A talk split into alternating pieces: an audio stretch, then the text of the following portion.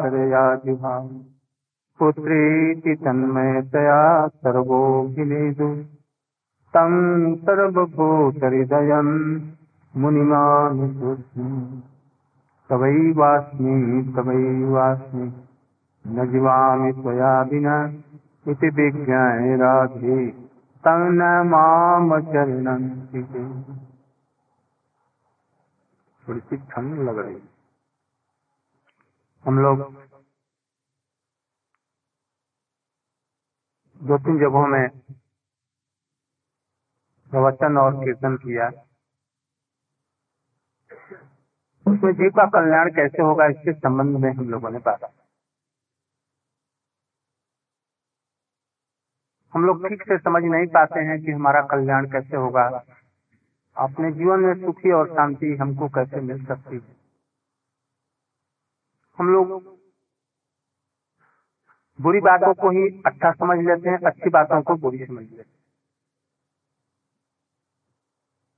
कुछ नए आदमी हैं, इसलिए थोड़ा सा नीचे पे चल रहा हूँ। परीक्षित महाराज जी को मैं तो सोचता था जैसे कुछ आगे की बात चलूँगा। खड़े पहले लेकर के ही आगे परीक्षित महाराज जी को एक छोटे से बच्चे ने श्राप दे डाला। ने दिन यह सांप जो पिताजी के गले में लगाया, वही सांप तुम्हें काटेगा। और ये बात किसी तरह से झूठी नहीं हो सकती। वो परीक्षित महाराज जी को जब ये पता लगा, बड़े प्रसन्न हुए। उन्होंने हमें जला करके खाक नहीं कर दिया। हमारी भक्ति नष्ट नहीं ये तो हमें भजन करने का सुयोग दे दिया। मैं अपने आप घर से निकल करके भजन नहीं करता या घर में रह करके। मैं बहुत अच्छा हो गया।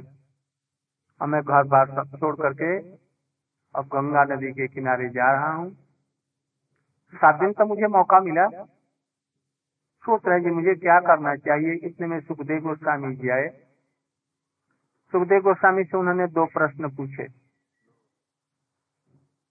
पहला प्रश्न मुझे अभी मरना है।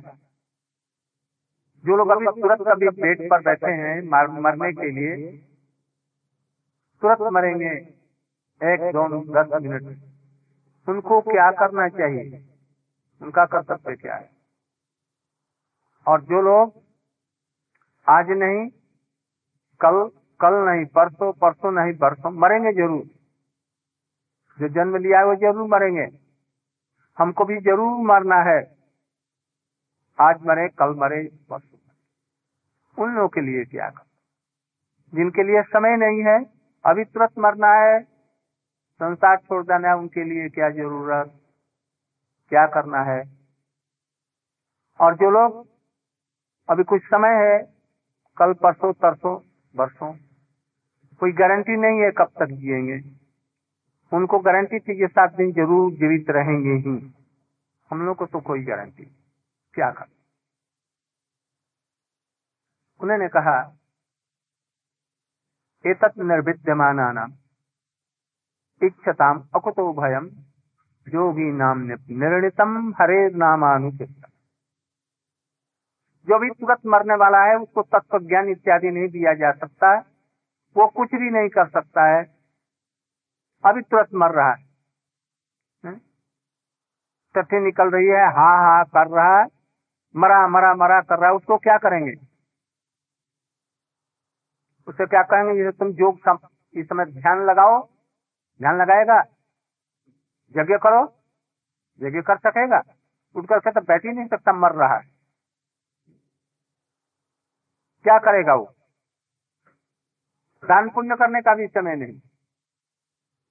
क्या करेगा वो? कोई भी काम नहीं कर सकता। नाम करो, नाम भी नहीं कर सकता। बस उसको नाम कान में डाल दो। राम राम, कृष्ण कृष्ण कह दो। उसका कल्याण। अवश्यम दूसरा कोई समय नहीं है। मन को एकाग्र करके चित्त को समाधिष्ट करो। ये कभी संभव? अच्छा अर्चन तुम करो। होगा? अजय तुम हरिद्वार या वृंदावन में जाओ। जाएगा? कुछ नहीं कर। उसके लिए सहज, सरल तरीका हमारे सनातन धर्म में है। यदि नाम कर सकता है तो नाम कराओ जी, बोलो, हरे कृष्ण हरे कृष्ण कृष्ण कृष्ण, हरे हरे हरे हरे नहीं कर सकता? अच्छा कृष्ण कृष्ण, ये टेढ़ा है। अच्छा तो राम राम करो। उसका कल्याण। एक तुलसी का पत्ता ले लो, उसके सिर में गंगा जल मिला करके उसको दे दो, बस। और इसे सहज तरीका कुछ जीवन भर पाप भी किया है और जिसको समय है वो क्या करे? सात दिन का? अब भागवत सुनो। सात दिन बैठ। कैसे नाम करना चाहिए? कैसे नाम करने से क्या फल होता है? भक्ति क्या चीज़ है? किस तरीके से, कौन भक्त ने भगवान को भक्ति करके पाया? इसका इतिहास सुनो। कृष्ण में चित्त लगाओ। कैसे लगाएँ? उनकी लीलाओं का स्मरण। कैसे? दर्शन स्तंभ में। कैसे जन्म हुआ? कैसे गोकुल में गए? कैसे जसोदा मैया ने उनको बांधा प्रेम के साथ में? कैसे पुतना इत्यादि का उद्धार किया? वृंदावन में आए। अगासुर, बकासुर इत्यादि का उद्धार किया, रास किया गोपियों के साथ में, द्वारका की लीलाएँ की, इस सब का श्रवण करके जब चित्त में स्थिर हो जाएगा तो जहाँ कहीं रहो, इसी चीज़ों का स्मरण करते रहो और हरे कृष्ण, हरे चित्त को स्थिर हो जाएगा। इस तरह से इच्छताम अकुतो भयम। जो तो किसी चीज़ की आकांक्षा है तभी संसार वासना है, धन, जन, पुत्र, परिवार की तभी जिनकी ख्वाहिशें सब दूर हो गई हैं, इच्छाएँ सब दूर हो गई हैं, उनके लिए। और जिनको भक्ति हो गई है, उनको भी। जिनको मुक्ति की लालसा है, वो भी। किसी भी चीज़ में, किसी भी स्थिति में कोई भी है, सबके लिए यह हरिनाम संकीर्तन। कलयुग का ये प्रधान उपाय है, उसको तरने के लिए, सहज रूप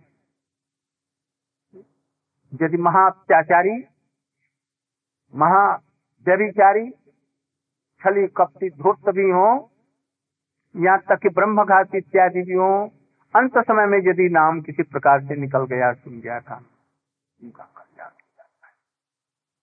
और यदि समय है तो सुनो, भक्ति किसको कहते हैं? नाम क्या तत्व है? ये भगवत ने कैसे अपने चित्त को भगवान में रमा सकते हैं? भागवत ने ये भी बतलाया, सुखदेव गोस्वामी जी का यदि तुमने संसार का सब काम ठीक किया माता पिता की सेवा, गुरुजनों की सेवा, सच बोलना, परोपकार करो, स्त्री के प्रति अपना धर्म अच्छी तरह से निभाओ पति के प्रति निभाओ सास ससुर के प्रति निभाओ माता पिता के प्रति निभाओ। ये सब अच्छे सब कर्म है। दूसरों को दान दो, दुख में सबकी सहायता करो। ये सब पुण्य जनक कार्य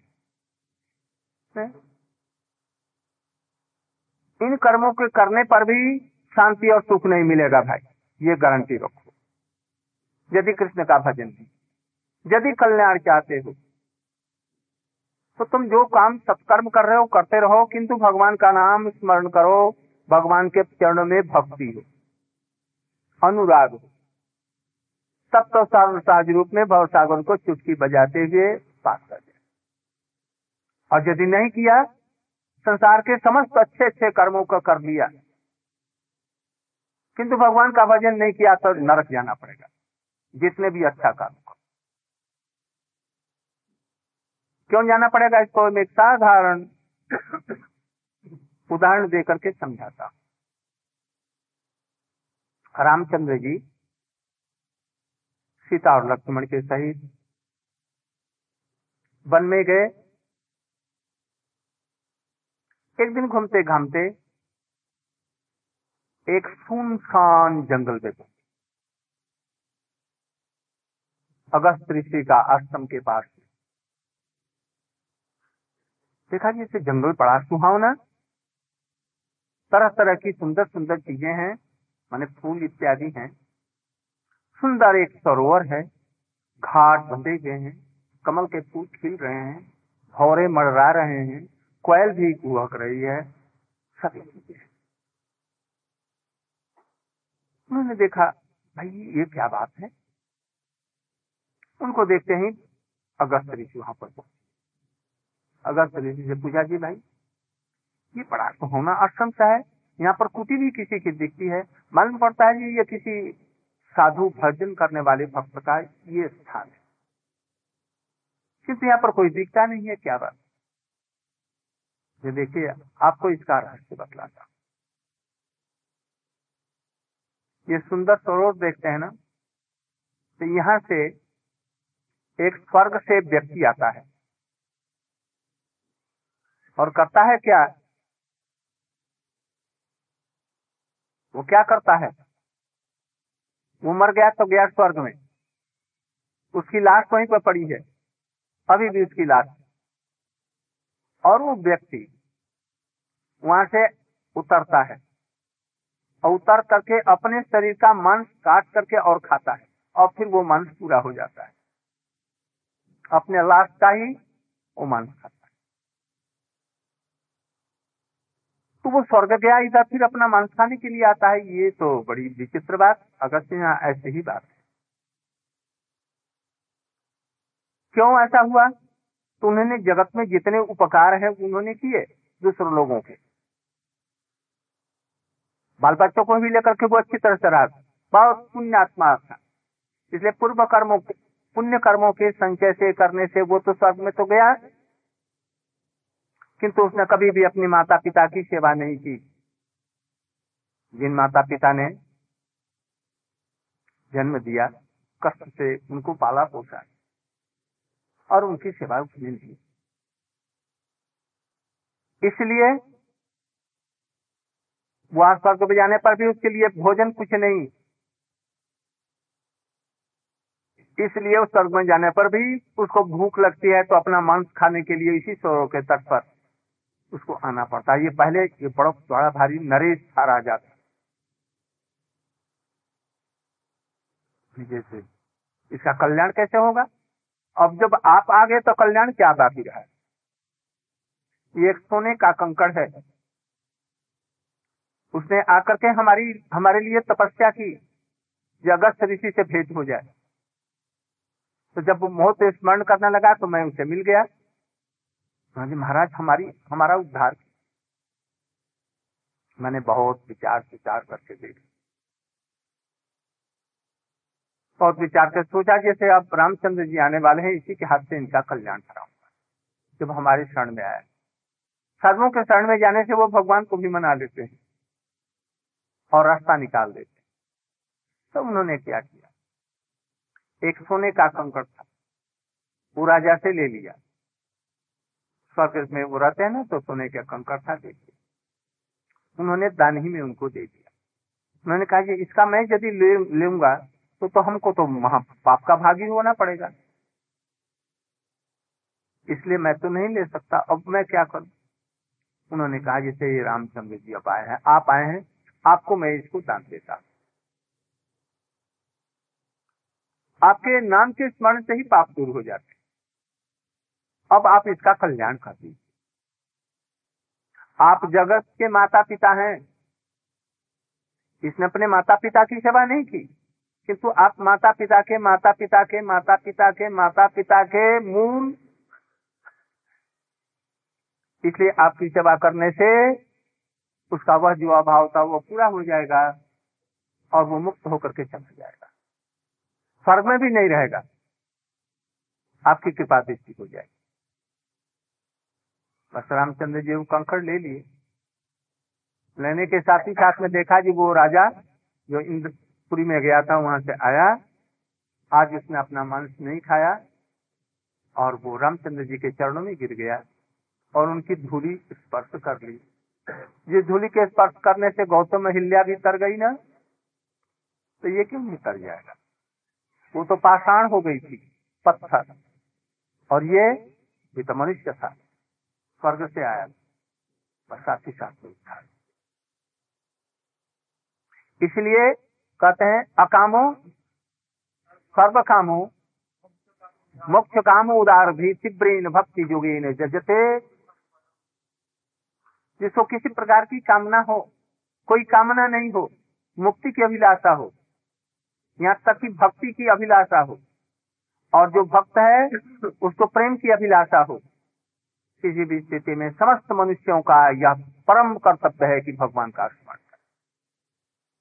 जीविका निर्वाह के लिए अपना कर्तव्य पूर्ण वो भी सत्य और दृढ़ निष्ठा के साथ। बेईमानी करके नहीं। चोरी करके भगवान की सेवा नहीं करना है। वो मुक्त पुरुषों का काम। बेईमानी करके नहीं। आजकल क्या होता है? गवर्नमेंट के ऑफिसों में अधिकांश काम कैसे होते हैं? लापरवाही के साथ में। पैसा तो हमको मिल ही जाएगा, ये सब कौन हटाएगा मनमानी कुछ कर लिया, नहीं कर लिया। प्रभु देखता है कि नहीं, वो देखता इसलिए अपना काम पूरा करेंगे, अपना कर्तव्य पूरा करेंगे। भगवान का भी भजन करेंगे, ये साधारण लोगों के लिए। हम लोगों के कर्तव्य में माता पिता इत्यादि का जो बतलाया, ये भी पूरे रूप में जिनमें माता ने जन्म दिया, पिता ने जन्म दिया, उसके प्रति तो हमारा कर्तव्य है। गुरुजनों के प्रति, देवताओं के प्रति, सबके प्रति हमारा ऋण है। जिससे शिक्षा मिली, जिस समाज में हम पले पोसे, जिसके अधिकार में रह करके हम रहे, वो राजा को भी बताया गया। गुरु को भी बतलाया गया, पुरोहित को भी बतलाया गया, जिससे हमारा कल्याण है, उनके प्रति हमारा कर्तव्य और जब जिसमें भगवान की सेवा में संपूर्ण रूप से चला जाता है तो उनका कोई भी कर्तव्य नहीं तब तो वो भगवान की सेवा में जाता है। सभी ऋण उससे ही मुक्त हो जाता है। किंतु वो है कैसे व्यक्ति के लिए? सुखदेव गोस्वामी के नारद जी और और सब। इसलिए जब तक हम संसार में हैं तब तक संसार का पूरा इंजाम भी देंगे, भगवान का भजन करेंगे, संतों का संग करेंगे क्रमश भक्ति में हम लोग इसलिए इस तरह से साधारण रूप में ये भगवान के प्रति, भगवान का नाम करना, कीर्तन करना, उनके चरणों में कुछ ले पुष्प इत्यादि अर्पण कर देना, ये साधारण सबसे किंतु उत्तमा भक्ति नहीं है। हम उत्तमा भक्ति की ही बात आप लोगों को बतला रहे हैं, दो तीन दिन से जो हमारा प्रसंग में चल रहा है। अब उस पर हम बात साधारण के लिए यही कोई भगवान का नाम करे, संसार का कर्तव्य जो है उसको पूरा करते हुए करे। किंतु उत्तमा भक्ति कुछ और गीता में कहा गया चतुर्विधा भजनते मांग कृतनो अर्जुन। आर्थो जिज्ञासु अर्थार्थी ज्ञानी च भक्त। तेषाम नित्य जो, नहीं तेषाम ज्ञानी माने उसमें सबसे श्रेष्ठ। नहीं भाई उसके साथ साथ वासुदेव समात्मा से दुर्लभ। जो सब समय ज्ञान से युक्त है। और सर्वत्र बसते वासुदेव कृष्ण को देखता है। वो ज्ञानी महात्मा सबसे श्रेष्ठ और दुर्लभ है। तो ये पहले बतलाया, चतुर्विधा भजनते, चार प्रकार के लोग भजन करते। कौन? चार प्रकार के। सुकृतिनो जिनकी पूर्व जन्म की, इस जन्म की कुछ सुकृति है वो लोग। दूसरे लोग नहीं, सुकृति होना चाहिए। और नहीं तो दुख आएगा ना? आर्तो, जिज्ञासु, ज्ञानी और अर्थात। ये चारों लोग भजन नहीं कर सकते। ऐसा कौन है जिसको अर्थ की लालसा नहीं है? कोई ऐसा हाथ उठा करके कहता है, जी, हमारी अर्थ की लालसा पूरी, अब हमको पैसा नहीं चाहिए। कोई कहेगा, ये साधु संत कह सकते हैं जो हमको नहीं है। यदि होगा तो हम लोग हाथ उठा देंगे, हमको ज़रूरत दूसरे नहीं कहेंगे। उनको ज़रूरत है। और जितना मिलता जाएगा, वो लालसा उतना ही बढ़ती चली जाएगी। अर्थार्थी। यदि अर्थार्थी को पूर्व जन्म की स्वीकृति है तो वो भगवान का कुछ भजन कर सकता है। उदाहरण के लिए ध्रुव जी को अर्थ की लालसा थी, राज्य की लालसा थी, नारद जी मिल गए, और उनकी कृपा से उन्होंने नारायण का भजन करके, तपस्या करके उनको संतुष्ट किया और राज्य भी मिल गया और अंत में भक्ति भी मिल गई। ये अर्थ किस कैसे?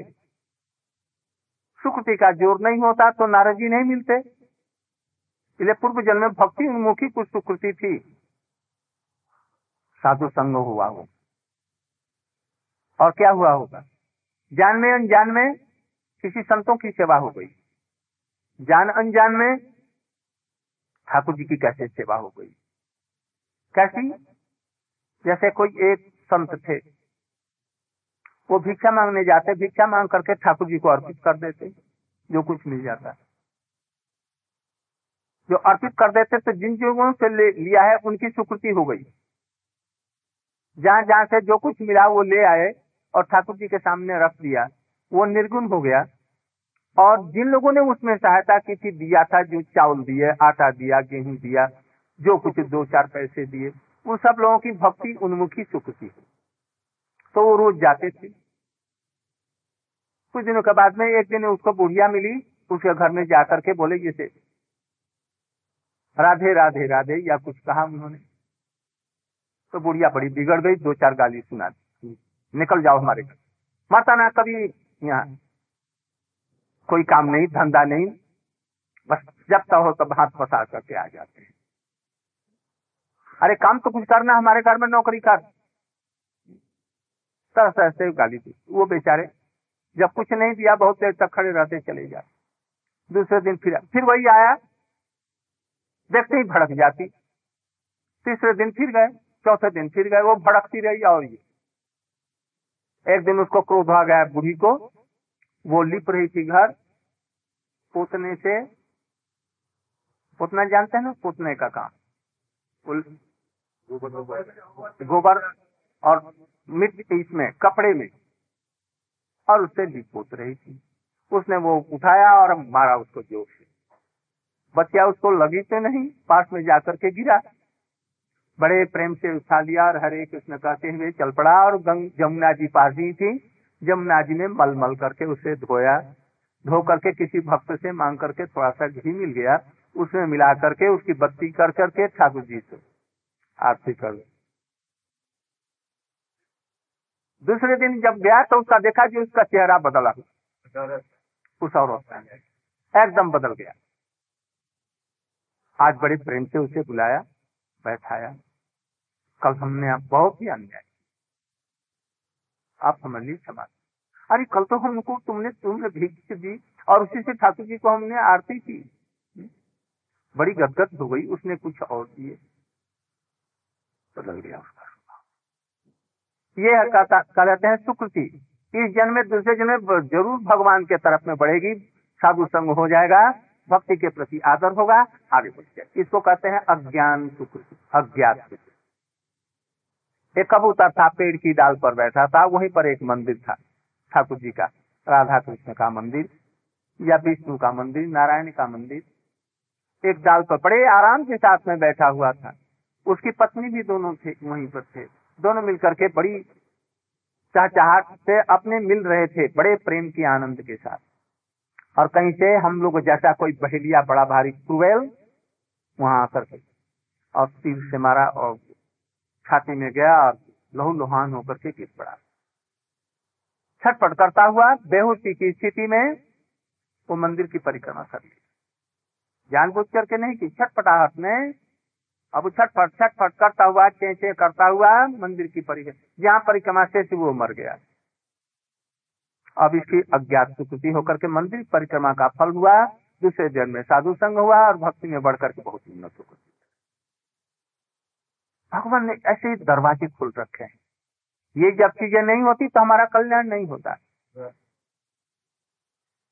इस तरह से कहते हैं, वो सुकृति जिसको हो और ऐसा आर्त हो तब तो भक्ति हो सकेगा, नहीं तो भक्ति नहीं करेगा। तब तो हारे मैं, गैया रे, मरा रे मरा रे मरा रे, जल गया, ये करता रह जाएगा। और चिंता में ऐसे करते हुए बचे ये हुआ आर्थ।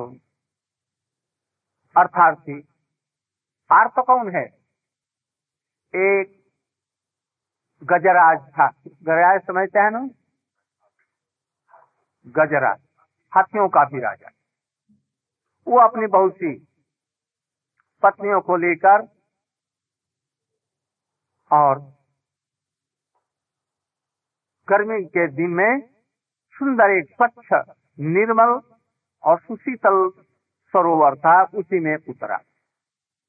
और अपने चूढ़ों में पानी लेकर के और अपनी हथनियों के ऊपर में, पत्नियों के ऊपर में फुर करके छोड़ अपने बच्चों पर छोटे छोटे बच्चे, शिशु उन पर छोड़ देता सैकड़ों की तादाद में वो सब थे एक गजराज और हथनिया और उनके बच्चे बहुत से थे। क्रीड़ा कर रहा था बड़े आनंद से, केले के पेड़ चारों तरफ़ से एकदम पकड़ करके अपने मुख में देता था, बच्चों के मुख में देता था, अपनी पत्नी के मुख में देता और आनंद से फुआरा लेकर के अपने ऊपर छोड़ता, उनके ऊपर में छोड़ता, बड़े आनंद से। इतने में एक क्रोकोडाइल आया। मगर बहुत लंबा चौड़ा। उसने उसके पैर को पकड़ लिया। पैर को पकड़ लिया तो उसने छुड़ाने की चेष्टा की। अब उसके जो साथ में रहने वाले थे, वो सभी लोग घबराए। सब लोगों ने मिल करके उसे बचाने की चेष्टा की। एक हज़ार वर्ष तक युद्ध चलता रहा। कभी वो ले जाए वहाँ तक फिर वहाँ से वो खेच ले जाए। पानी में मगर को बहुत ज़ोर होता है। वो चाहता था कि किसी प्रकार से इसको खेचते हुए ज़मीन पर लाए फल पर, हाथी का चित्र और सभी मिल करके उसको खेच रहे थे। किंतु उसके पहले दांत, यहाँ से वहाँ तक सारा मुखी दांत ऊपर नीचे सब। ऐसे चिभाया और ऐसे खेचा, बस नहीं चला। अंत में देखा कि इतने दिन इनके साथ में रह करके क्या ये तो मरे, हम लोग भी मरेंगे, उनको छोड़ करके उनकी जितनी गजरानियाँ थी और बच्चे तच्चे सब वहाँ से चले गए। अब अकेले रह गया अब इतने दिन तक उसको जो खेच रहा था, अब वो विवश हो गया। अब उसको आसानी से खेच करके गहरे पानी में ले गया।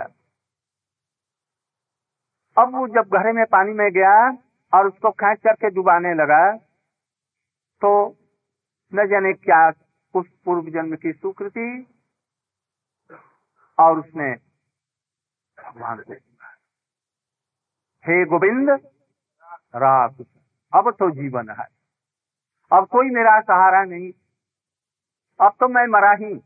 बस एक कमल का फूल उठाया अपने सुन से, उसे तोड़ करके और आँख बंद करके अपनी सारी चेष्टा छोड़ दी बचने की और अपने को बचाने की चेष्टा और ले करके ऐसे जो ही दिया त्यों ही प्रभु तो दूर नहीं थे पर साथ ही साथ आए और अपने हाथों से खेच करके इन दोनों को पकड़ करके ज़मीन पर ले आए और चक्र से ऐसा उसका मुँह चीर दिया और उसका पैर निकाल लिया। वो तो जमी चिर रहा था चक्र काट रहा था उसी समय उसमें से तेज निकला और प्रभु के चरणों में ही समा गया। मगरमच्छ का। और जो हाथी था गजराज जब छूट गया तो हाथ जोड़ करके उनकी सौ स्तुति कर। और इससे तो बचा ही, जीवन मरण के चक्र से बच गया, और उसको गोलोक बैकुंठ की गति उन्होंने प्रभु ने दी। क्यों ऐसा हुआ? क्यों उसने समर्पण किया? मगर मगर ही कौन था? अपूर्व जन्म पर चलिए। ये कैसे सुकृति और कैसे क्या हुआ? एक राजा थे। उनका नाम याद है? हैं? इंद्रद्युम्न, उनका राज नाम अपनी आधी उम्र में, दस बीस हज़ार जब उनकी उम्र हो गई, उस समय की उम्र बहुत लंबी। तो वो घर छोड़ करके वन में भजन करने के लिए गए। तो वहाँ पर भजन कर रहे हैं। एक दिन अगस्त आए। ये क्षत्रिय हैं। अगस्त जी तो सिद्ध महात्मा हैं। तो वो जब गए तो वो कुछ अपना जप तप कर रहा था, भगवान का ही जप कर रहा था। तो ये जब पहुँचे तो वहाँ पर खड़े हो गए। उसने उठ करके उनका आदर नहीं बच्चों को आदर करना, उठ करके खड़ा हो जाना चाहिए, सम्मान करना चाहिए। सम्मान नहीं किया। जैसे तू हाथी की तरह में बैठा रह गया, तुमको कोई ज्ञान नहीं है छत्री कुल में जन्मा और ऋषियों को, महात्माओं को तुम कुछ नहीं परवाह करता है। जाओ तुम हाथी हो जाओ। बस साथ ही साथ मनुष्य से वो हाथी के किंतु चूँकि जो भगवान का जप करता था और अगस्त ऋषि भक्त हैं, उनका दर्शन भी अमोघ है। अमोघ माने निष्फल नहीं जाएगा। और वो जो जप कर रहा था, ये दोनों उसकी और उसने कमल के फूल लेकर के भगवान के और जो ही आत्मसमर्पण करता है, त्यों ही भगवान उसकी रक्षा करते इस जीवन से भी रक्षा करके, भाव सागर से भी रक्षा करके वैकुंठ शांति करते और वो जो था, मगर वो कौन था? वो एक ऋषि था। ऋषि ने मैंने कोई एक राजा वैसा ही था। गंधर्व बुहू गंधर्व था बुहू नाम का गंधर्व था। गंधर्व बड़े सुंदर होते हैं। तो वो किसी ऋषि को दे करके हंस देता। देवल ऋषि का पैर पकड़ लिया। जब पैर पकड़ लिया उन्होंने कहा जो छोड़ो छोड़ो तो नहीं छोड़ा तो जा तुम मगर हो जाए वो ऋषि भी साधारण नहीं थे। अब उनको पकड़ा चरण की धूली जब पकड़ा वो चरण पकड़ा तो चरण पकड़ने का साधु संत का कुछ फल होना चाहिए कि ऐसे ही निष्फल हो जाए। चाहे जानबूझ कर करे, करे चाहे नहीं करे। कोई आदमी जान करके पानी में गिरे और जानबूझ करके गिरे या नहीं जान करके, वो भीजेगा कि नहीं पानी से? वो तो भीजेगा ये पानी का स्वभाव है। इसलिए संत लोग चाहे जिस रूप में है, उनका संपर्क और चरणों का स्पर्श करना उसके लिए सुकृति बन गया। इसलिए इनको भगवान की स्मृति अंत में हुई और भगवान के चरणों में हुई। इसलिए साधारण आदमी के लिए नहीं बदला। सुकृति थी पूर्व